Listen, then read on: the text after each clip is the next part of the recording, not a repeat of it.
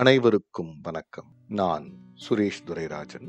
இது அண்ணாவின் அண்ணாவின் சொற்பொழிவுகள் பகுதியில் ஆட்சி மொழி பிரச்சனை என்ற தலைப்பில் ஆயிரத்தி தொள்ளாயிரத்தி அறுபத்தி ஐந்தாம் ஆண்டில் மாநிலங்களவையில் அண்ணா அவர்கள் குடியரசுத் தலைவர் உரை மீது நடைபெற்ற விவாதத்தில் கலந்து கொண்டு ஆட்சி மொழி ஆற்றிய பேருரை.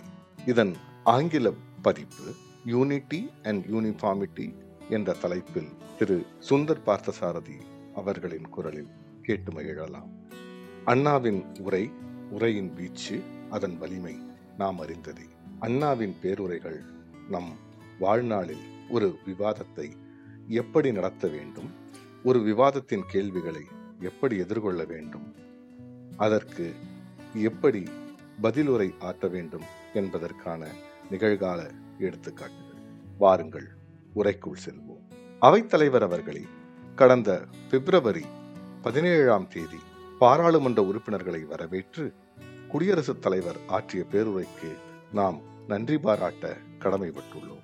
தளராத நம்பிக்கையுடனும் சிதையாத உறுதியுடனும் நாட்டை நடத்தி செல்ல பாராளுமன்ற உறுப்பினர்கள் பாடுபட வேண்டும் என்று குடியரசுத் தலைவர் அறிவுரை வழங்கியுள்ளார். தளராத, உறுதி என்ற குடியரசுத் தலைவர் கூறிய நன்கு சிந்திக்க வேண்டிய சொற்களாகும். அரசாங்கத்தை நடத்தி சொல்லும் போக்கும் எடுக்கும் முடிவுகளும் பாராளுமன்ற உறுப்பினர்களிடமிருந்து எதிர்பார்க்க வேண்டிய அளவுக்கு உயர்ந்ததாக இல்லாதனவாக குடியரசுத் தலைவருக்கு ஒருவேளை பட்டிருக்கலாம். பெரும்பாலும் அது சரியாக கூட இருக்கலாம். இந்த ஆட்சியின் அரும்பெரும் சாதனைகள் அரசாங்கத்தை எல்லாவற்றிற்கும் பாராட்டுவது என்ற சபலத்துக்கு ஆட்படாமல் இருந்திருந்தால் குடியரசுத் தலைவர் அரசாங்கத்தின் சாதனைகளை பற்றி பலவாறு பெருமைப்படுத்தி பேசியிருக்க மாட்டார். ஆனால் அரசாங்கத்தின் சாதனைகளை பற்றி மக்கள் வேறு விதமாக கணக்கு போட்டுக் கொண்டிருக்கிறார்கள். பயங்கரமான உணவு நெருக்கடி, படுகொழியை நோக்கி செல்லும் ஊழலாட்சி, விலைவாசி உயர்வு, வேதனை தரும் நலிவுகள், இவைகள்தான் இந்த ஆட்சியின் அரும் பெரும் சாதனைகளாக இன்று விளங்குகின்றன. வேதனை அடைகிறோம், மகிழ்ச்சிக்கு இடமெங்கே? தென்னாட்டில் நிகழ்ந்த பலாத்கார செயல்கள் பற்றி குடியரசுத் தலைவர் கூறுவது போல் நாம் ஒவ்வொருவரும் வேதனைப்படுகிறோம். அந்த நிகழ்ச்சிகள் குறித்து யாரும் மகிழ்ச்சி அடைய முடியாது. குறிப்பாக அந்த பகுதியில் இருக்கும் மக்கள் நிச்சயமாக மகிழ்ச்சியோ பெருமையோ அடையவில்லை. நாட்டு முன்னேற்றத்தில் அக்கறை கொண்டவர்கள் பலாத்கார செயல்களால் பாதிக்கப்படுபவர்கள் ஒருபோதும் அத்தகைய பலாத்கார செயல்களை ஆதரிக்க மாட்டார்கள்.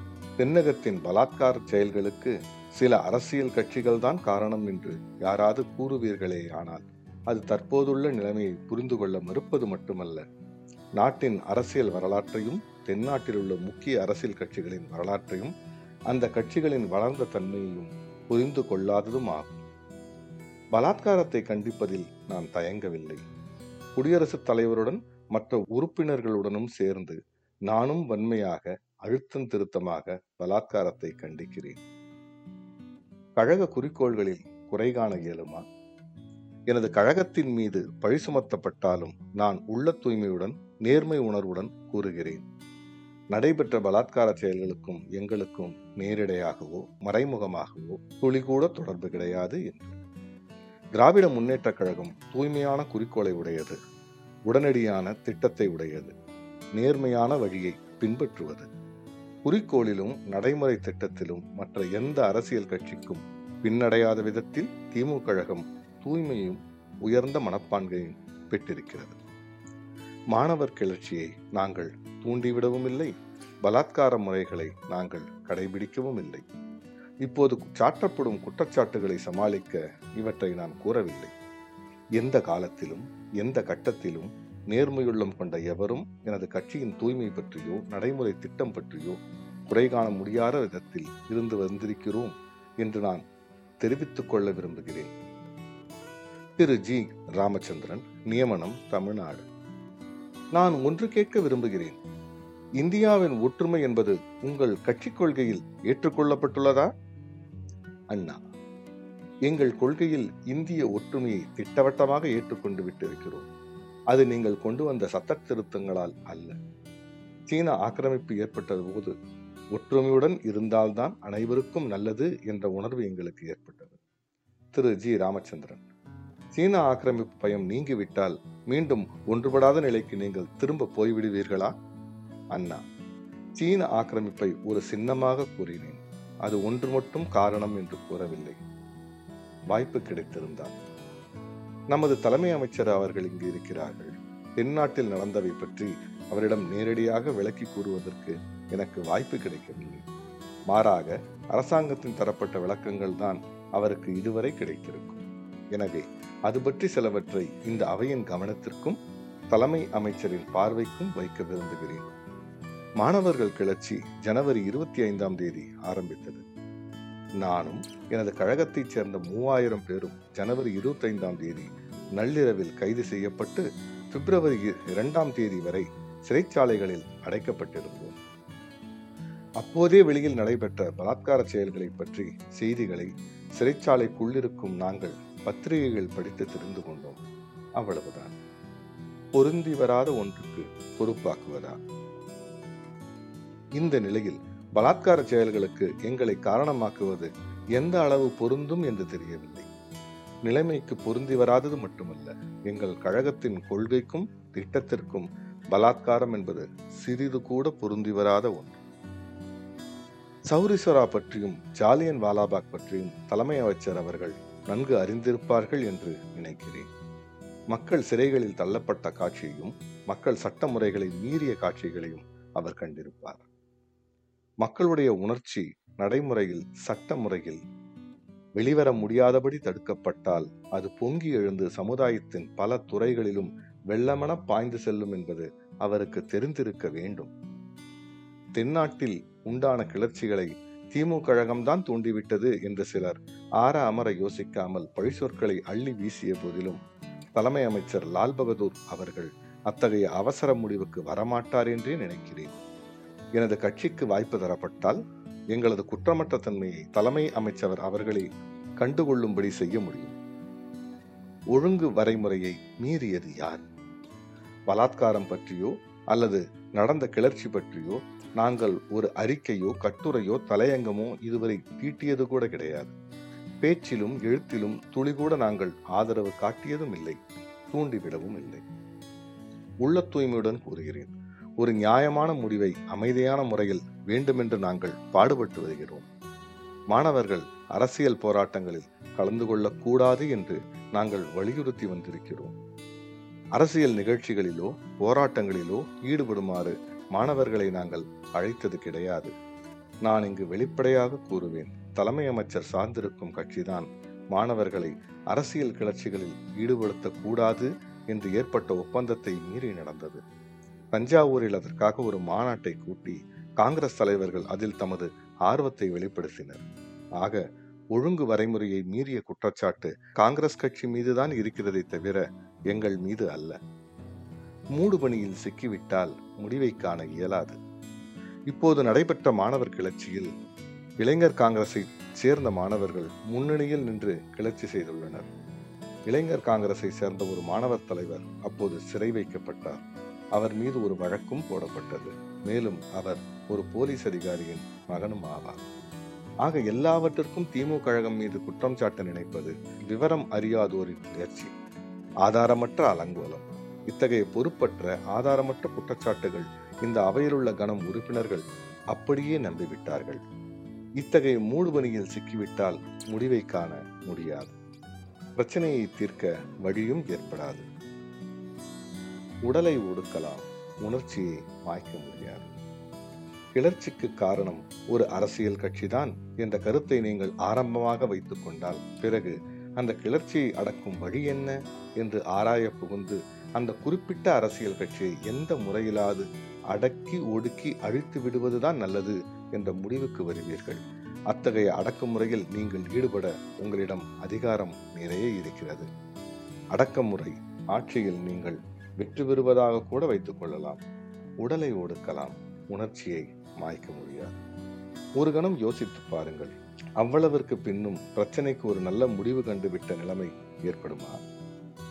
பலாத்காரம் அங்கெல்லாம் தலை தூக்கவில்லையா? இந்த பிரச்சனைகளை விட ஒரு பெரிய பிரச்சனை இருக்கிறது. அதுதான் பலாத்கார உணர்ச்சி ஏன் அவ்வப்போது தலை தூக்குகிறது? அது தலையெடுக்காதபடி தடுத்து நிறுத்துவது எப்படி என்பது. அரசியல் பிரச்சனைகள் பலாத்காரம் தலைதூக்குவது பல தடவைகளில் ஏற்பட்டிருக்கிறது. ஆந்திர மாநில கிளர்ச்சியில் பலாத்கார செயல்கள் நிகழ்ந்தபோது எல்லோரும் அவற்றை கண்டித்து பேசினார்கள். பலாத்கார உணர்ச்சி கண்டிக்கப்பட்டது, உயர்ந்த பண்புகள் பாராட்டப்பட்டன. பலாத்காரம் மூலம் எதையும் சாதிக்க முடியாது என்று கூறினோம். மராட்டிய தனி மாநில கிளர்ச்சி வந்தபோது, அந்த கிளர்ச்சியின் பலாத்கார செயல்கள் நிகழ்ந்தபோது மீண்டும் யோசனைகள், குழுக்கள், உபதேசங்கள் உண்டாயின. பலாத்காரத்தை கைவிடும்படி மக்கள் கேட்டுக்கொள்ளப்பட்டார்கள். மக்களும் பலாத்காரத்தை கைவிட்டார்கள். எப்போது? மராத்திய மாநிலம் தனியாக அமைக்கப்பட்ட பின். மகா குசராத் கேட்டு கிளர்ச்சி மூண்டபோது பலாத்காரம் தலைதூக்கவில்லையா? விதர்பா மாநிலம் கேட்டு கிளர்ச்சி ஏற்படவில்லையா? முதுபெரும் அரசியல்வாதிகளான டாக்டர் ஆனே போன்றவர்கள் காங்கிரஸை எதிர்த்து போராடவில்லையா? அசாமில் மூண்ட மொழி கலவரங்களில் அசாமியருக்கும் வங்காளியருக்கும் இடையே விரோதம் மூண்டு பல்வேறு பலாத்கார செயல்கள் நடந்தேறின. அடிப்படைத்தன்மைகளை ஆராய வேண்டாமா?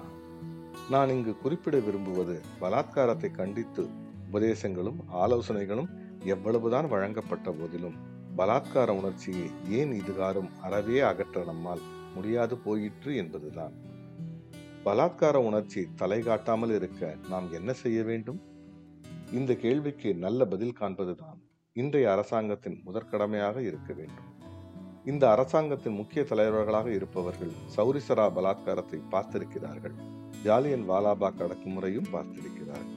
ஆனால் நிலைமைகளை, அடிப்படைத்தன்மைகளை ஆராய்ந்து பார்க்காமல் அடக்குமுறையையும் இந்திய பாதுகாப்பு சட்டங்களையும் நம்பி பிரச்சனைக்கு முடிவு காண இப்போதுள்ள ஆள வந்தார்கள் முயல்கிறார்கள். அமைதியான மக்கள், நேற்று வரை சட்டத்திற்கு கீழ்ப்படிந்து அடக்கமாக இருந்தவர்கள், திடீரென்று இருபத்தி நாலு மணி நேரத்திற்குள் பயங்கரவாதிகளாக மாறுவதே. கலவரங்கள் மூண்ட சிற்றூர்களும் நகரங்களும் நான் முன்பு சென்றிருக்கிறேன். அங்குள்ள மக்கள் பயங்கரவாதத்தை தூண்டுபவர்களாகவோ அடாத செயல்களை செய்யக்கூடியவர்களாகவோ எனக்கு பட்டதில்லை. அவர்களெல்லாம் அமைதியானவர்கள், சட்டத்திற்கு கட்டுப்பட்டவர்கள், ஒழுங்குடன் வாழ்பவர்கள். அப்பேற்பட்டவர்கள் திடீரென பலாத்காரத்தில் ஈடுபட்டு விட்டார்கள் என்றால் ஏன் அத்தகைய திடீர் மாறுதல்? எந்த காரணங்களால் அவர்களின் அந்த பயங்கர நிலைமைக்கு துரத்தப்பட்டார்கள்? மனித பண்புகள், அமைதி குணங்கள் மறக்கப்படும் நிலை எப்படி உருவானது? இவைகளுக்கு தக்க பதில்களை நீங்கள் கண்டுபிடித்தாக வேண்டும். பலாத்காரம் என்றால் என்ன? கட்டுப்படுத்தப்படாத உணர்ச்சி. போலீஸ் முறைகளை மட்டும் பயன்படுத்தி பலாத்காரத்தை அடக்கிவிட நினைப்பது முடியாத ஒன்று. உலகிலேயே சரியான விடை காணப்படவில்லையே. அடக்குமுறை, பலாத்காரம், இதில் எதனால் எது உண்டாகிறது என்ற விவாதத்திற்குரிய ஒரு கேள்வி. உலகில் அதற்கு சரியான விடை இன்னும் காணப்படவில்லை. அடக்குமுறையின் கொடுமையால் பலாத்காரம் துவங்கியது என்று மக்கள் கூறுகிறார்கள். பலாத்காரம் துவங்கியதால் தான் அடக்குமுறை ஆரம்பித்தது என்று அரசாங்கம் கூறுகிறது. இந்த பிரச்சனையின் இரண்டு வித குற்றச்சாட்டுகள் இருக்கின்றன. இரண்டு தரப்பிலும் சமாதானங்கள் தரப்படுகின்றன. எனவேதான் தமிழ்நாட்டில் உள்ள வழக்குரைஞர்கள் சங்கம் நீதி விசாரணை கேட்டு தீர்மானங்கள் நிறைவேற்றியுள்ளன. நடைபெற்ற சம்பவங்களின் தன்மையையும் காரணங்களையும் ஆராய்வது மட்டுமல்ல, மொழி பிரச்சனையின் பொதுவாக உண்டாகியுள்ள சூழ்நிலைகளையும் நீதி விசாரணையின் மூலம் ஆராய்ந்து பார்க்க வேண்டும். அறிவுத்திறமையை குறைத்து மதிப்பிடாதீர்கள். கடந்த இரண்டு நாட்களாக மொழி பிரச்சினை பற்றி கனம் உறுப்பினர்கள் பேசும்போது தென்னாட்டின் உண்டான தவறான பயம் பற்றி குறிப்பிட்டார்கள். நேர்மையற்ற பிரச்சாரத்தால் தவறான பயம் உண்டானது போலவும், அவ்வாறு தவறான பயம் உண்டாவதற்கு தகுந்த காரணங்கள் இல்லை என்றும் அவர்கள் வாதிட்டார்கள். அவர்கள் கூறியது எனக்கு கோபத்தை உண்டாக்கவில்லை, வேதனையை தந்தது. எங்களுடைய புரிந்து கொள்ளும் தன்மையை, அறிவு திறமையை குறைத்து மதிக்காதீர்கள். எங்களுக்கு உண்டானது தவறான பயமல்ல, உண்மையான, தகுந்த, அடிப்படையுள்ள, காரணம் செறிந்த பயம்தான். அஞ்சுதற்கு அஞ்சாமை பேதமையாகும். அஞ்ச வேண்டிய ஒன்று அது பற்றி எங்களுக்கு நியாயமான அச்சம் உண்டானது. அச்சத்திற்கும் தவறான அச்சத்திற்கும் வேறுபாடு இருக்கிறது. மொழி பிரச்சனையில் தென்னாட்டில் தவறான அச்சம் வளர்ந்துள்ளதாக தலைமை அமைச்சரும் உள்துறை அமைச்சரும் கூறுகிறார்கள். ஆனால் குடியரசுத் தலைவர் தென் மாநிலங்களில் உண்டான அச்சம் என்றுதான் கூறுகிறார். குடியரசுத் தலைவர் அச்சம் என்று மட்டும் குறிப்பிடுவது குறிப்பிடத்தக்கது. ஆனால் தலைமை அமைச்சர் தான் தவறான அச்சம் என்று கூறுகிறார். விளக்கங்களால் பயனொன்றும் ஏற்படவில்லையே. ஒரு நிலைமையை சரியாக புரிந்து கொள்ளாமல் தவறானபடி அச்சம் கொள்ள நாங்கள் என்ன பள்ளிக்கூடத்து சிறுபிள்ளைகளா? அல்லது நடப்பதை உணர முடியாத திகைக்கும் சித்த பிரம்மைகளா? உங்கள் அறிக்கைகள், அறிவிப்புகள், உத்தரவுகள், சட்டப்பிரிவுகள் ஒவ்வொன்றையும் கூர்ந்து நாங்கள் படித்து வருகிறோம். நீங்கள் தரும் விளக்கங்களை ஒன்று தவறாமல் கேட்டு வருகிறோம். உங்கள் நடவடிக்கைகளை இடைவிடாமல் கவனித்து வருகிறோம். நீங்கள் கொடுத்த விளக்கங்கள் எங்களை சமாதானப்படுத்தவில்லை. அவசரம் வீணானது, தீங்கை விளைவிப்பது.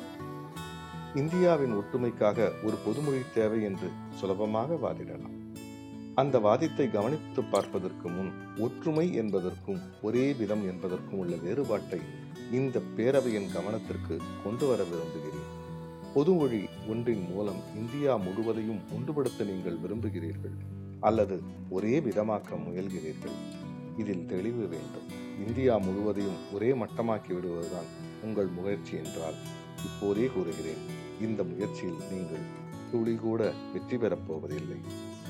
எது நேரிடினும் சரி, காலம் சென்ற தலைமை அமைச்சர் கூறியது போல் இந்தியாவில் பலதரப்பட்ட இன, கலாச்சார, மொழி பிரிவுகள் இருக்கின்றன. இத்தகைய பலதரப்பட்ட தன்மைகளை ஒத்துக்கொண்டு மதிப்பளித்து ஓர் ஒற்றுமையை உண்டாக்க வேண்டுமே அன்றி, ஒற்றுமை என்றால் ஒரே விதமாக இருக்க வேண்டும் என்று தவறாக நினைத்து வேறுபாடுகளை எல்லாம் அழிக்க முற்படக்கூடாது. ஒரு நாட்டின் ஒற்றுமை உண்டாக்க மொழி ஒன்றுதான் அடிப்படையா என்று யோசித்து பார்க்க வேண்டும்.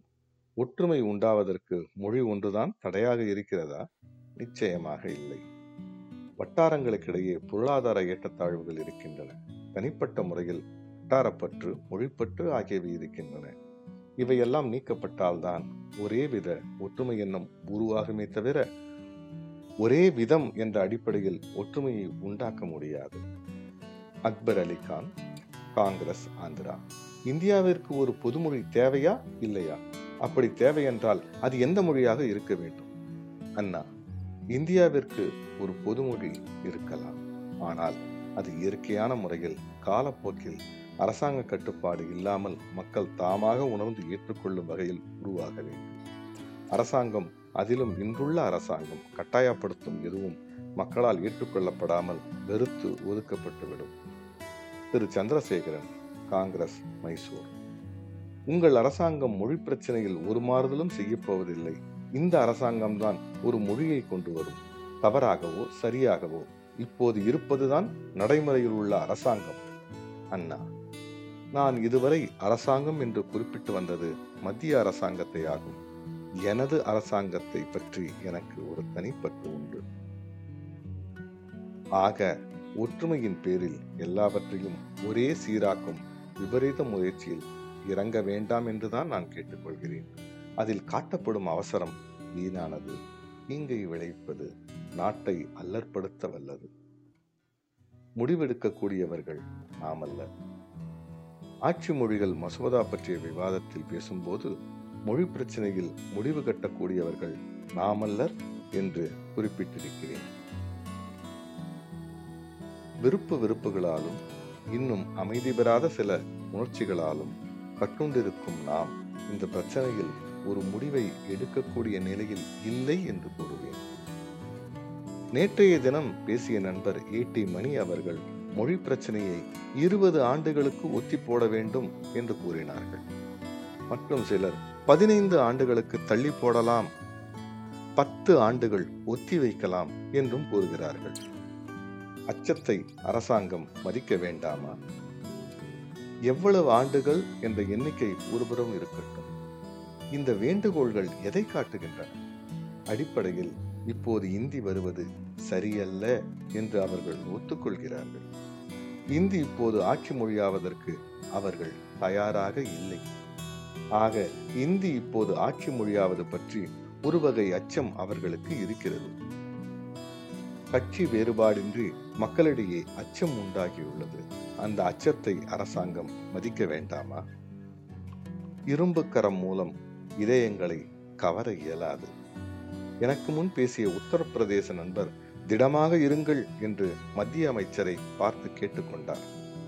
சட்டம் மீறப்பட்டாலும், ஒழுங்கு குலைக்கப்பட்டாலும் இரும்புக்கரம் கொண்டு அவற்றை அரசாங்கம் அடக்க வேண்டும் என்று கூறுவது அரசியல் துறையின் ஆரம்ப பாரம் என்பது எனக்கு தெரியும். வெளிப்பார்வைக்கு பலவீனமாக தோற்றமளித்த போதிலும் நமது தலைமை அமைச்சர் இரும்புக்கரம் படைத்தவர் என்பதும் எனக்கு தெரியும். இரும்புக்கரம் கொண்டு மண்டைகளை பிளக்கலாம், ஆனால் இதயங்களை கவர முடியாது. நமது தலைமை அமைச்சருக்கு இரும்புக்கரமும் பொன் போன்ற இதயமும் இருக்கின்றது என்று நான் நம்புகிறேன். பேராசிரியர் ரத்னசாமி, சுந்தரா கட்சி, சென்னை. கரம் தெரிகிறது, இதயம் வெளிப்படையாக தெரியவில்லை. அண்ணா, மனிதனுடைய பெருந்தன்மையில் எனக்கு இன்னமும் நம்பிக்கை இருக்கிறது. அவருக்கு பொன் போன்ற இதயம் இருக்க வேண்டும். ரத்னசாமி இருக்க வேண்டும். பூபேஷ் குப்தா, கம்யூனிஸ்ட், மேற்குவங்கம் இருக்க வேண்டும். அண்ணா, அது மட்டுமல்ல, மொராஜி தேசாயின் தங்க கட்டுப்பாட்டிற்கு முற்பட்ட பொன்னாக அது இருக்க வேண்டும். பதினாலு கேரட் தங்கமாக அது இருக்கக்கூடாது. புரிந்து கொண்டுதான் பேசுகிறோம், போராடுகிறோம். தவறான அச்சத்தில், தவறான கருத்தில் நாங்கள் இருப்பதாக நினைத்து பேசும் உறுப்பினர்களுக்கு ஒன்று கூறுவேன். முதலில் உங்களுடைய தவறான கருத்தை போக்கிக் கொள்ளுங்கள் என்று. நாங்கள் காரணத்துடன் தான் அச்சப்படுகிறோம், சரியான முறையில் புரிந்து கொண்டுதான் போராடுகிறோம். நான் வெளிப்படையாக சொல்ல விரும்புகிறேன், தனிப்பட்ட முறையில் இந்தியை நாங்கள் ஏன் எதிர்க்க வேண்டும்? இந்து மீது மட்டுமல்ல, எந்த மொழியின் மீதும் எங்களுக்கு விரோதம் கிடையாது. நண்பர் வாஜ்பேயி பேசும்போதும் இந்தி ஒரு நல்ல மொழிதான் என்று தோன்றுகிறது. மற்றவர்கள் பேசும்போது வாஜ்பேயி பேசுவது போன்று இது அவ்வளவு நன்றாக இல்லையே என்று தோன்றும். அடிமைப்படுத்தப்பட்ட உங்களுக்கு என்ன உரிமை இருக்கிறது? இந்தி ஆட்சி மொழியாவதை ஏற்றுக்கொள்ள நாங்கள் தயாராக இல்லை என்பது மட்டுமல்ல, ஆட்சி மொழியாக வருவதற்கு இந்தியே தயாராக இல்லை. அந்த மொழிக்குள்ள குறைபாடுகளை நீங்கள் கவனித்தீர்களா? வளர்ச்சியடைய வேண்டிய வளமில்லாத ஒரு மொழியை வைத்துக்கொண்டு மற்ற வளர்ச்சியடைந்த மொழிகளை நொறுக்கி அடிமைப்படுத்த உங்களுக்கு என்ன உரிமை இருக்கிறது? ஒரு மொழியை வைத்து மற்றொரு மொழியை அடிமைப்படுத்தும் முயற்சியில் பாகிஸ்தான் அரசாங்கமே தோல்வி கண்டுள்ளது. இதை மறந்துவிட வேண்டாம். அரசியல் விவேகத்துடன் நடந்து கொள்ள வேண்டாமா? திடமாக இருங்கள் என்று காங்கிரஸ் நண்பர் கூறினால் கூட நாங்கள் கூறுவதையும் சற்று கவனித்து பாருங்கள் என்று தலைமை அமைச்சரை நான் கேட்டுக்கொள்வேன். திடமாக இருக்க வேண்டியதுதான். சீன ஆக்கிரமிப்பை எதிர்த்து நிற்பதில் திடமாக இருங்கள். சீனர்களிடம் காட்ட வேண்டிய இடத்தை, பலத்தை உங்களைச் சேர்ந்த நாட்டு மக்களிடம் காட்டாதீர்கள். பண்புடன் இருங்கள், பெருந்தன்மையுடன் இருங்கள், கனிந்த இதயத்துடன் இருங்கள். ஒவ்வொரு கட்டத்திலும் அரசியல் விவேகத்துடன் நடந்து கொள்ளுங்கள். நெருக்கடியான கட்டத்தில் எடுக்கப்படும் ஒரு தவறான முடிவு நாட்டை பெரிய புயலில் சிக்க வைத்துவிடக்கூடும் என்பதை மறவாதீர்கள். முதலமைச்சரின் விசித்திர போக்கு. மொழி பிரச்சனையை பற்றிய நடவடிக்கைகளில் இந்த அரசாங்கமும் மாநில அரசாங்கமும் பல தவறுகளையும் குறைகளையும் செய்திருக்கின்றன. இந்த ஆண்டு ஜனவரி இருபத்தி ஆறாம் தேதியை துக்க நாளாக கொள்ள நாங்கள் தீர்மானித்தோம். ஜனவரி இருபத்தி ஆறாம் தேதியை தேர்ந்தெடுத்ததற்கு காரணம் அது குடியரசு நாள் என்பதற்காக அல்ல, அது இந்தி ஆட்சி மொழியாகும் நாள் என்பதனால். இந்த நிலையில் மாநில முதலமைச்சர் என்ன செய்திருக்க வேண்டும்? எங்கள் கழகத்தின் அவைத்தலைவர், தமிழ்நாடு சட்டமன்றத்தின் எதிர்க்கட்சித் தலைவரும் ஆவார். எதிர்க்கட்சித் தலைவரை அழைத்து நிலைமை குறித்து விவாதிக்க ஒரு பொறுப்பு வாய்ந்த முதலமைச்சர் முன்வந்திருக்க வேண்டும் என்று எதிர்பார்ப்பது தவறா? முதலமைச்சர் அழைத்து விவாதிக்க முடியாத அளவுக்கு நாங்கள் கீழ்மைப்பட்டவர்களாக, தேச துரோகிகளாக ஆகிவிட்டோமா? மொழி பிரச்சனையை பற்றி விவாதிக்க கட்சித் தலைவர்கள் அனைவரையும் அழைத்து ஒரு மாநாடு கூட்டப் போவதாக தலைமை அமைச்சர் லால் பகதூர் சாஸ்திரி தெரிவித்துள்ளார். தமிழக முதலமைச்சரின் போக்கை தலைமை அமைச்சரும் கடைபிடிப்பது என்றால் அத்தகைய மாநாடு முயற்சிக்கே இடமில்லாமல் போய்விடும். பிப்ரவரி இருபத்தைந்தாம் தேதியிலிருந்து தமிழக முதலமைச்சர் ஜனநாயக விரோதமான, நினைத்து பார்க்க முடியாத, பலன் தராத நடவடிக்கைகளை மிகவும் கண்ணும் கருத்துமாக செயல்படுத்தி வருகிறார். தேவைப்பட்ட நேரத்தில் உதவி செய்ய தவறினார். கேரளத்திற்கு சென்றிருந்த தலைமை அமைச்சர் அவர்கள் தமிழ்நாட்டின் நிலைமை அறிந்து அங்கு வருகை தருவார் என்று மிகவும் எதிர்பார்த்தேன். ஆனால் அவர் தமிழ்நாட்டிற்கு வர தவறிவிட்டார். மொழி பிரச்சனையில் அசாம் மாநிலத்தில் கலவரம் உண்டு விபரீதங்கள் விளைந்த நேரத்தில் அப்போது தலைமை அமைச்சராக இருந்த பண்டித நேரு அவர்கள் என்ன செய்தார்? செய்தி கேட்டதும் பறந்து சென்றார். மாநிலம் முழுவதும் சுற்றுப்பயணம் செய்தார். ஷில்லாங், நவ்காங் போன்ற முக்கிய நகரங்களில் கூட்டங்கள் போட்டு மக்களுடைய கொந்தளிப்பை அமைதிப்படுத்தும் விதத்தில் பேசினார். பண்டித நேரு எவ்வாறு அமைதிக்கான பாடுபட்டார்கள், நீங்கள் என்ன செய்தீர்கள்? இதை நான் கோபத்துடன் கேட்கவில்லை, வேதனையுடன் கேட்கிறேன். இத்துடன் ஆட்சி மொழி பிரச்சனை என்ற தலைப்பில் அறிஞர் அண்ணா அவர்கள் பேசியதன் முதல் பகுதி முற்றிற்று. நாம் மீண்டும் இரண்டாம் பகுதியில் சந்திக்கும் வரை உங்களிடம் நன்றி கோரி விடைபெறுவது சுரேஷ் துரைராஜன். நன்றி, வணக்கம்.